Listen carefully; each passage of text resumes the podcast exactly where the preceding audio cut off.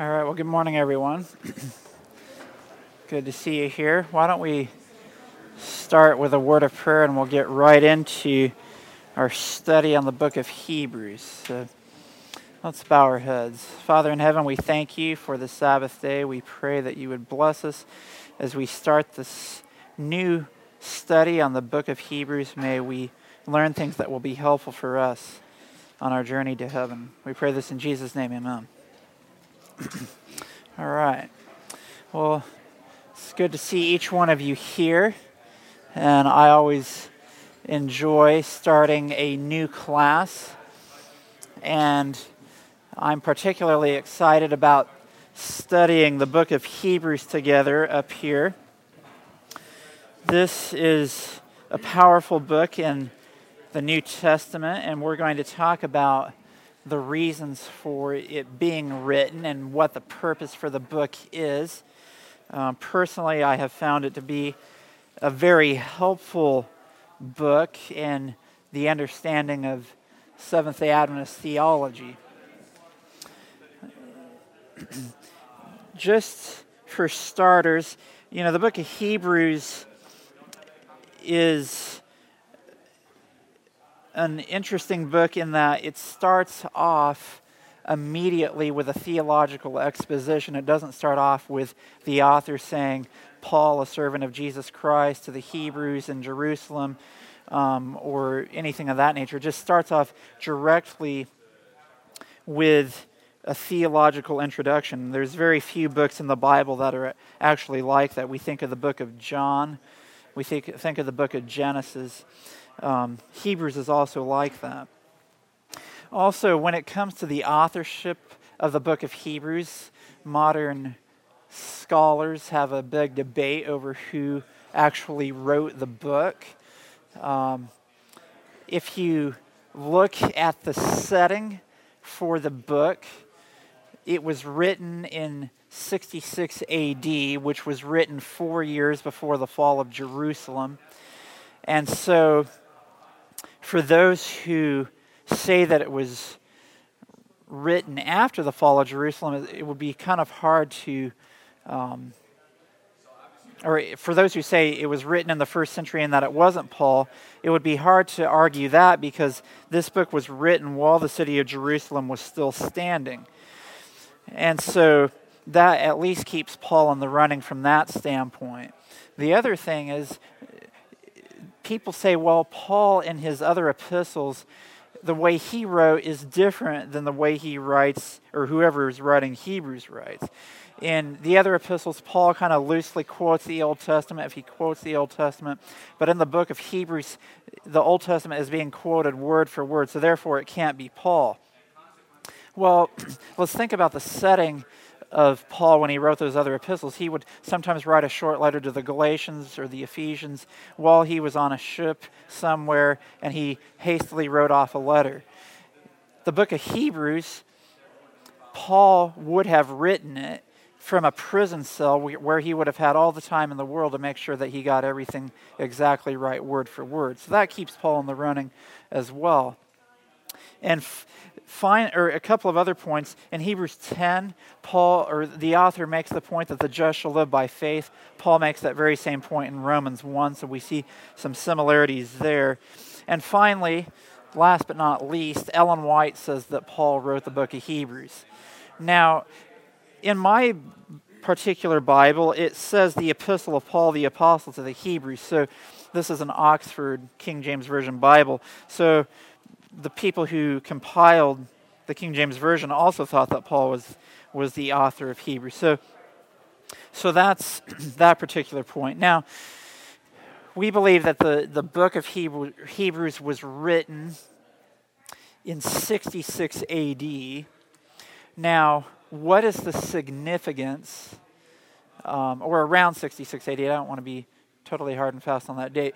What is the significance of that time period for the Hebrew people that claim to be Christians? Now, if you read the book of Hebrews, you can see that Paul is writing this book with the understanding that his readers are, are Hebrew, they're Jewish, and they also believe that Jesus is the Messiah. So they're Jewish Christians. That's his intended target audience. So, what would the significance then be of this book being written in 66 AD or around that time period? Well, if you think about history, four years later, the city of Jerusalem was destroyed by the Roman army.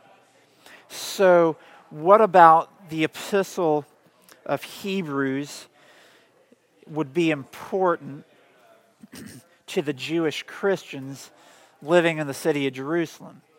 If you remember, Jesus in the book of Matthew tells his followers that when you see the abomination of desolation with the Roman armies surrounding the city, flee the city at that point.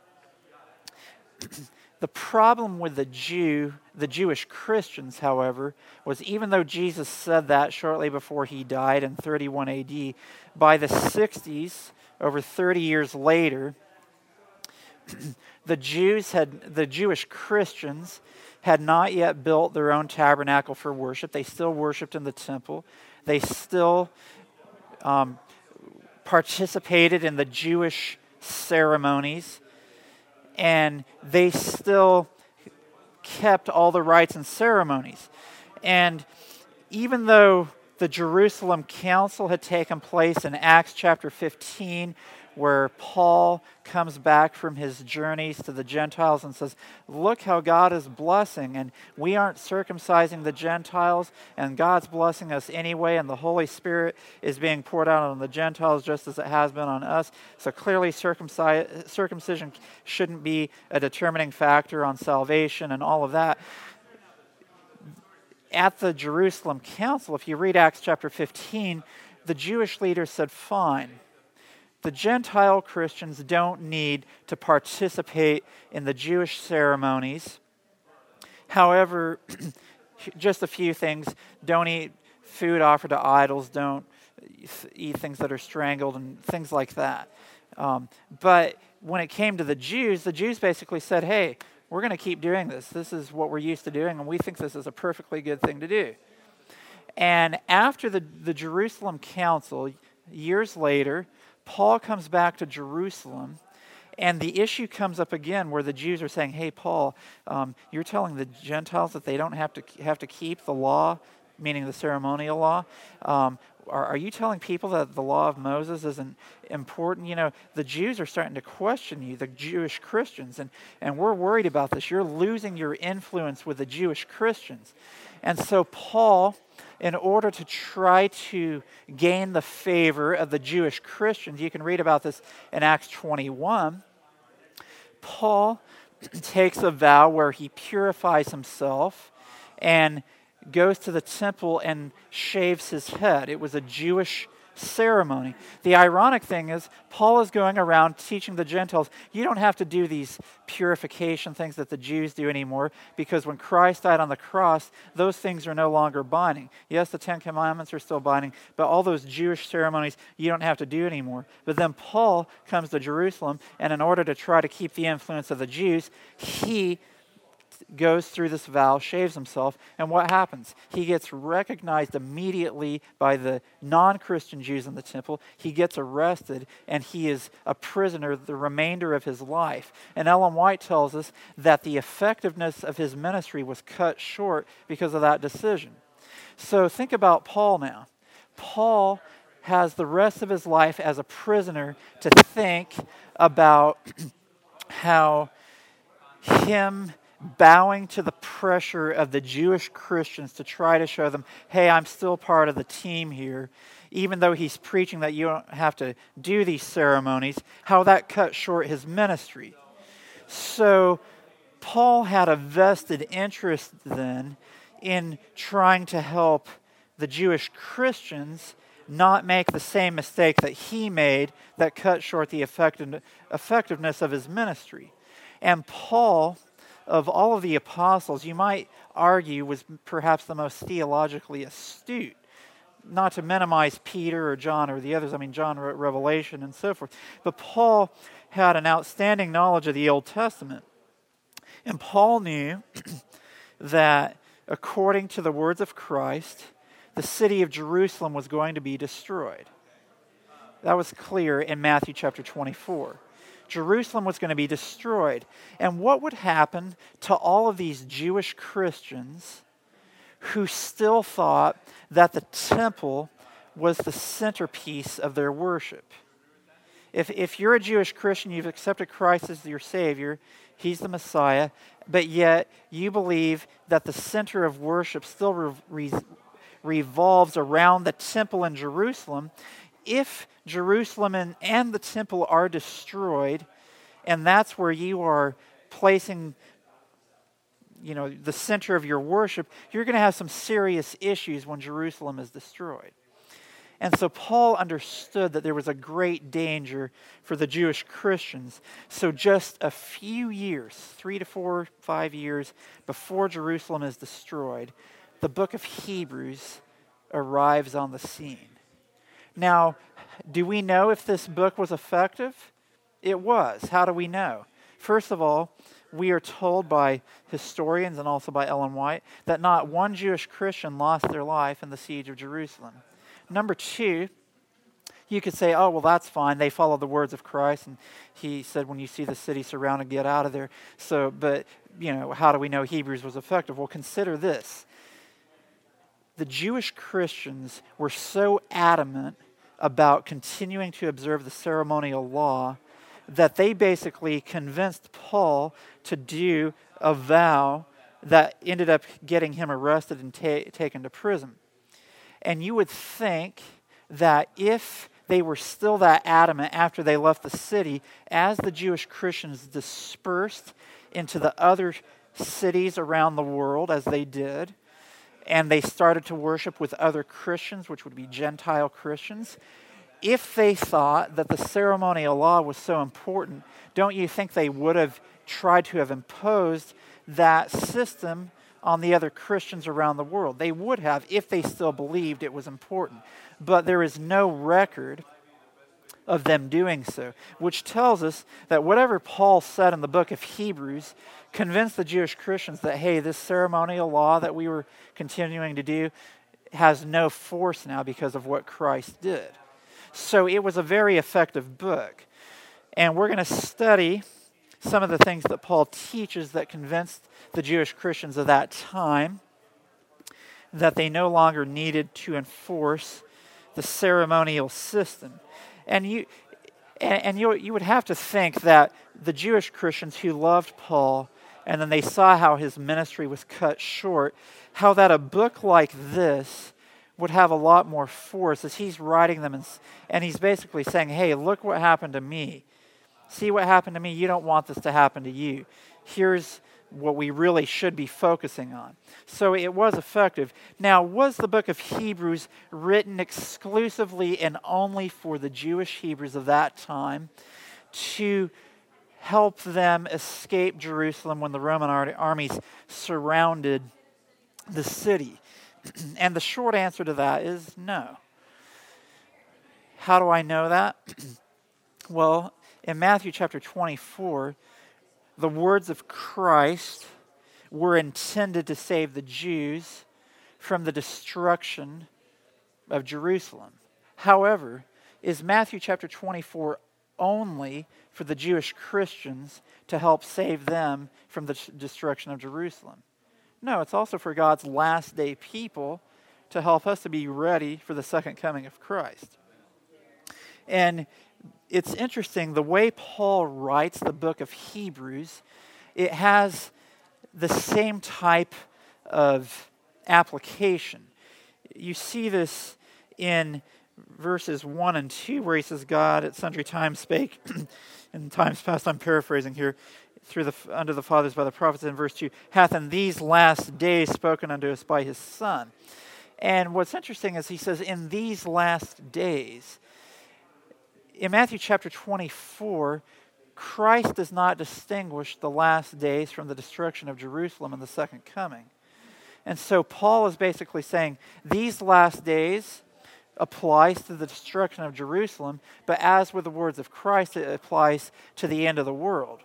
If Christ can make that application, Paul can too. I mean, Christ is God, and Paul, speaking under the inspiration of the Holy Spirit, makes the same application. So the book of Hebrews is not just for the Jewish Christians, although it certainly had a huge emphasis on being applied in that way, but it's also for God's last day people. Now, let me see how we're doing on time here. oh, we're doing okay so far. So that's sort of a basic introduction to the need of the book of Hebrews. Now, what's interesting then is if you look at the theme of the book of Hebrews, just running quickly through the chapters here, um, and I, I think it's good to lay a foundation for kind of where we're headed. Chapter 1 of the book of Hebrews proves, among many other things, but primarily, that Jesus is God. And in Hebrews chapter 1, verse 8, the Father speaking to the Son says, Thy throne, O God, is forever and ever. So if someone tries to tell you, well, Jesus was a good man, but he wasn't divine, well, the Father himself calls Jesus God. So Hebrews 1, verse 8 is one of the best verses we have to show that Jesus is God. And in Hebrews chapter 2, the primary point is that Jesus was truly man. And in verse 14, Paul makes it very clear for as much then as the children are partakers of flesh and blood, speaking of Christ, he also himself likewise took part of the same. So I don't know how many more ways you can say that Jesus was a man. He also himself likewise took part of the same.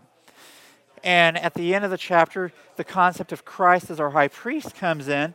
And in ver- chapter 3, verse 1, he says, Wherefore, holy brethren, partakers of the heavenly calling, consider the apostle and high priest of our profession, Christ Jesus.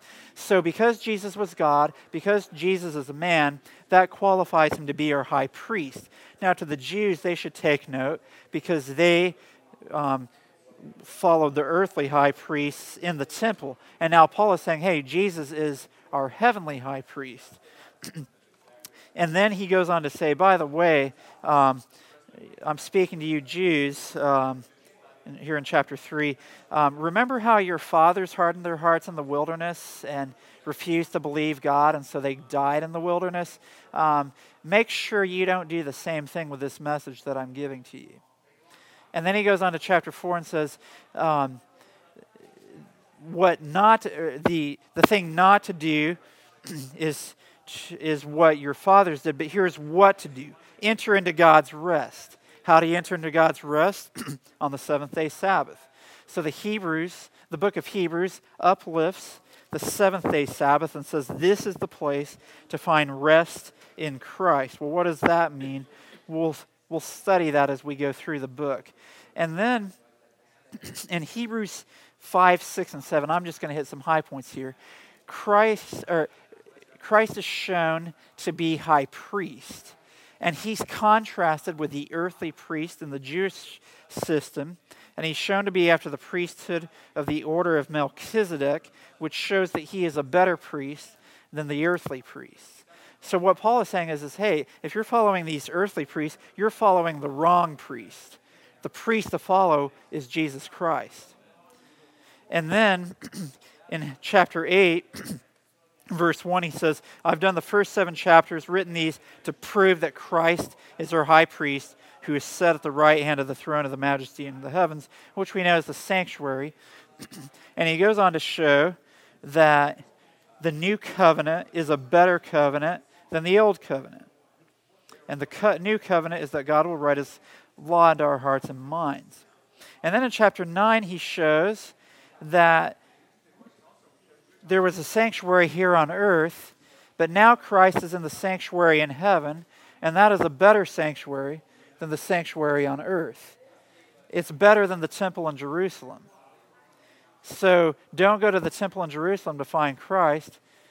Go to the sanctuary in heaven to find him. That's where our high priest is. And some people say, well, Hebrews 9 proves that Christ went into the most holy place when he ascended. No, it doesn't.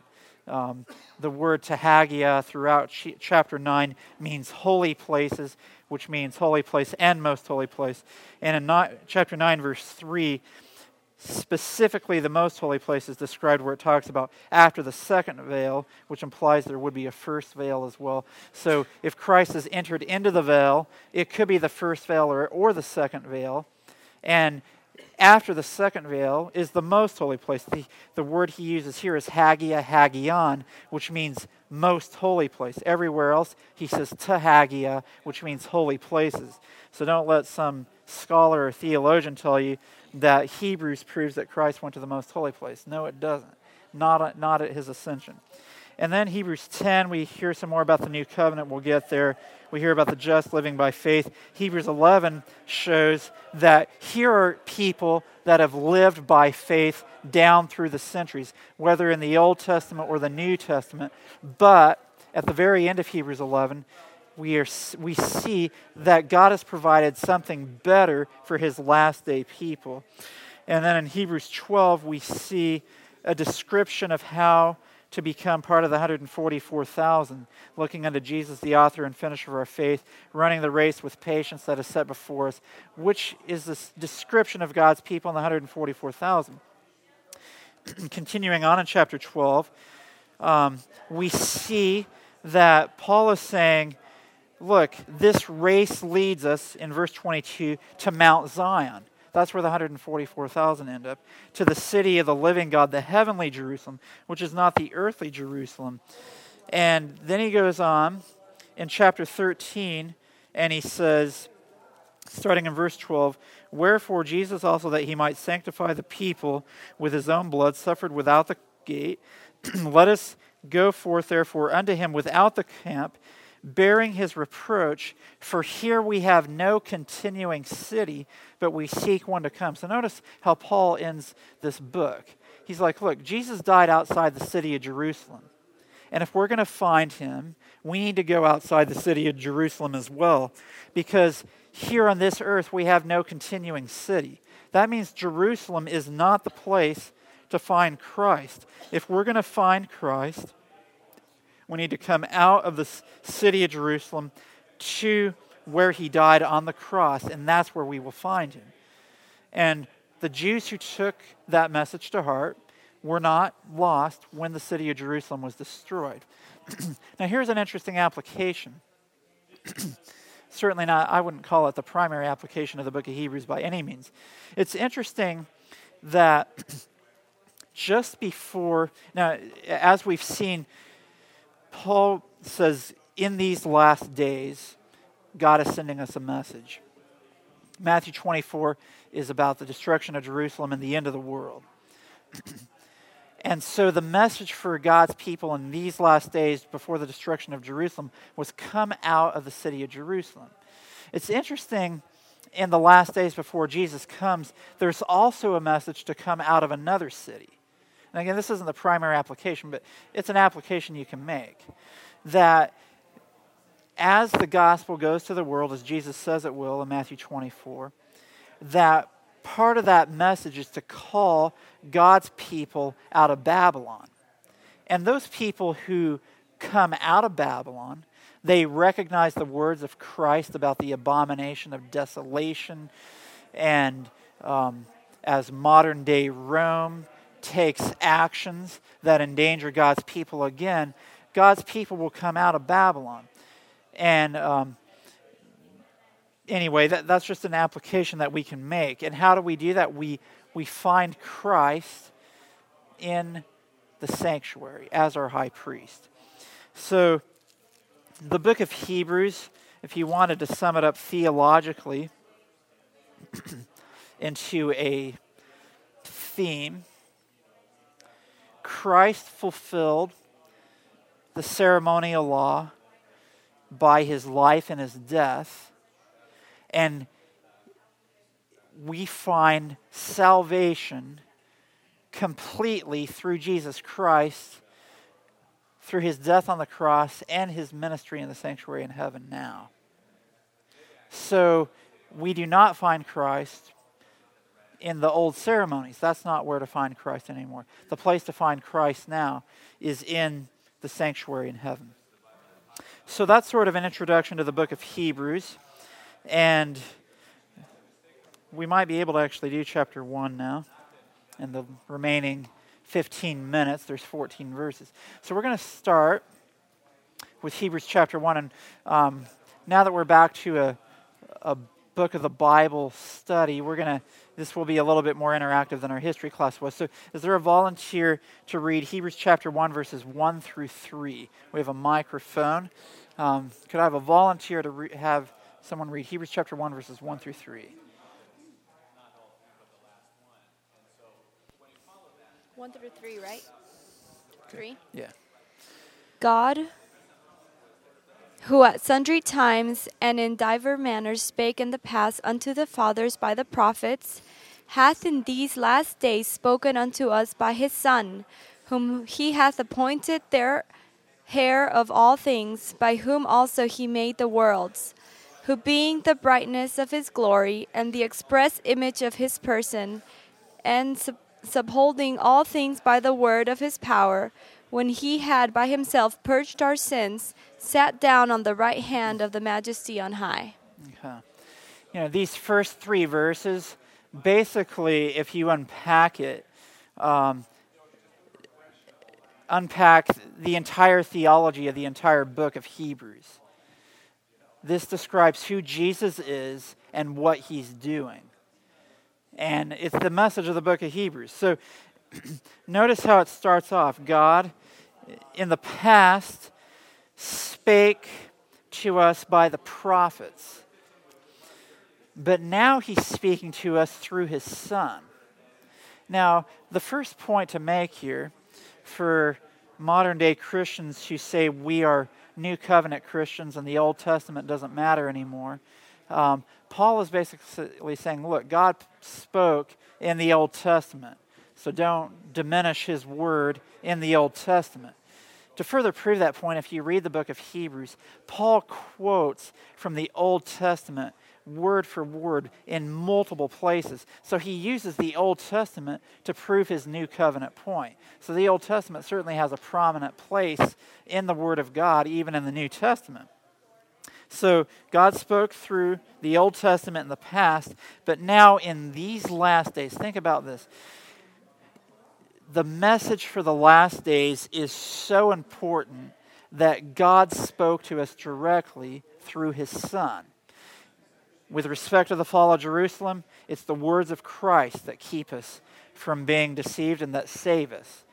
With respect to the second coming, it's the words of Christ directly that God speaks through us to help save us to be ready for his second coming. And God so wants us to be saved that he didn't entrust the last day message primarily to anyone else besides his son.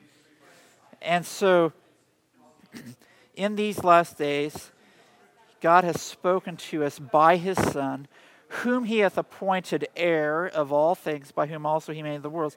Now, when we think of, of Christ as the heir, can we think of a place in the Bible that, that speaks of Christ as the heir with respect to the Jewish people? In Matthew chapter 21, we have the familiar parable. I'll just make reference to it, but you have the, the parable of the vineyard and the husbandman sends servant after servant, and each of the servants um, is accosted by the the people who are supposed to be tending it. And finally, the husband says, You know what? Finally, I'll send my son. They'll listen to him. And then when the son is sent, the people say, hey, this is the heir. Let's kill him and seize the inheritance. And so, what, what Paul is alluding to here in the book of Hebrews is hey, you know how God spoke to us through the fathers by the prophets, and how all of those prophets were disrespected by um, our forefathers, the Jewish leaders? Um, hey, God sent his son also, and he was crucified, but he still spoke to us through the son. And so that, that's the first point to be made. Christ is heir. And if you study Romans chapter 8, it's interesting that those who follow Christ and become sons and daughters of God become partakers of the inheritance as well. So Christ is heir, but we who follow Christ become partakers of the inheritance. And that's a beautiful message. now, notice this it says, By whom also he made the worlds. So now, Christ is Son, he's heir, and he's creator.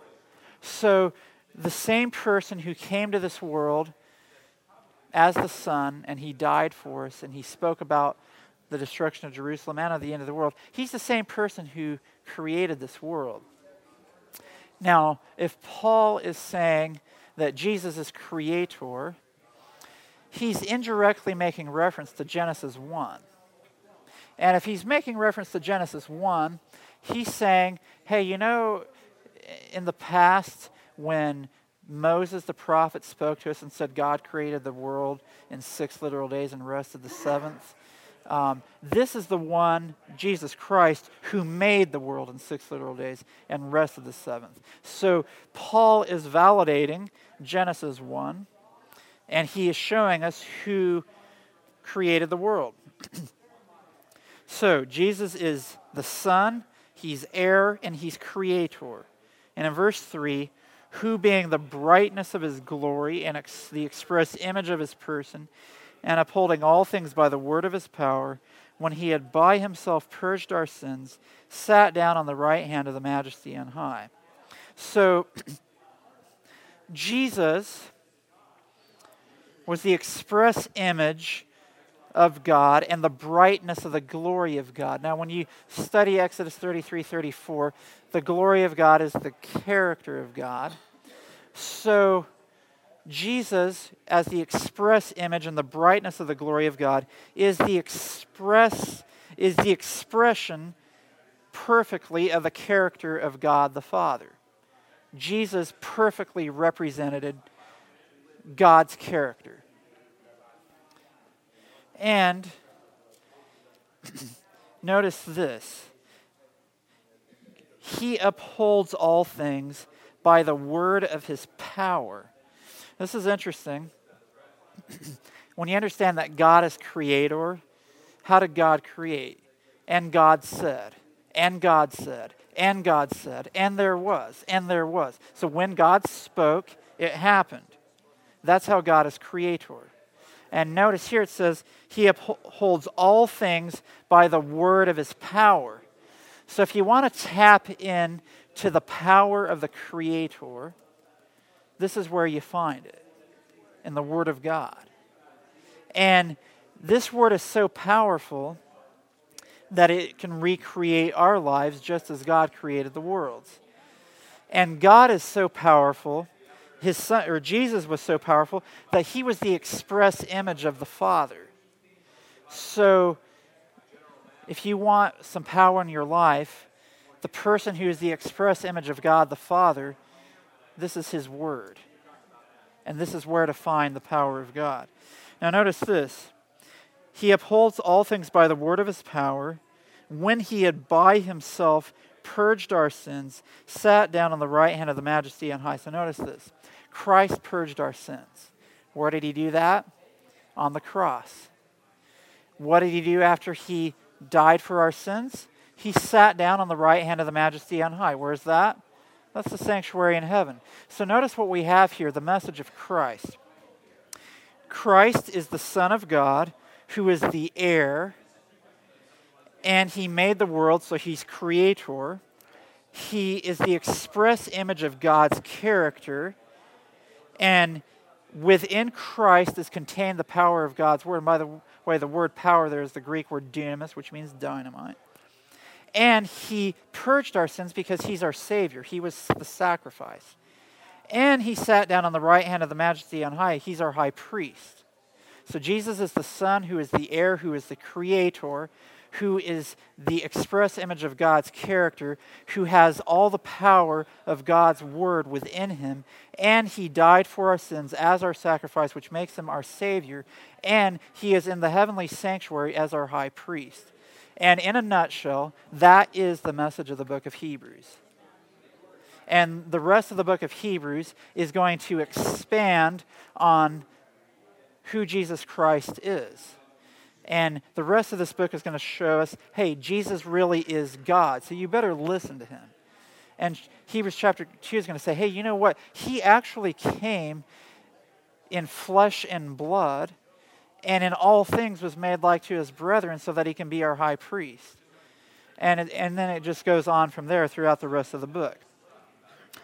so, let's continue in verses 4 and 5. Can I have a volunteer to read Hebrews chapter 1, verses 4 and 5? right, right over there. Back here. having become having become so much better than the angels, as he has by inheritance obtained a more excellent name than they.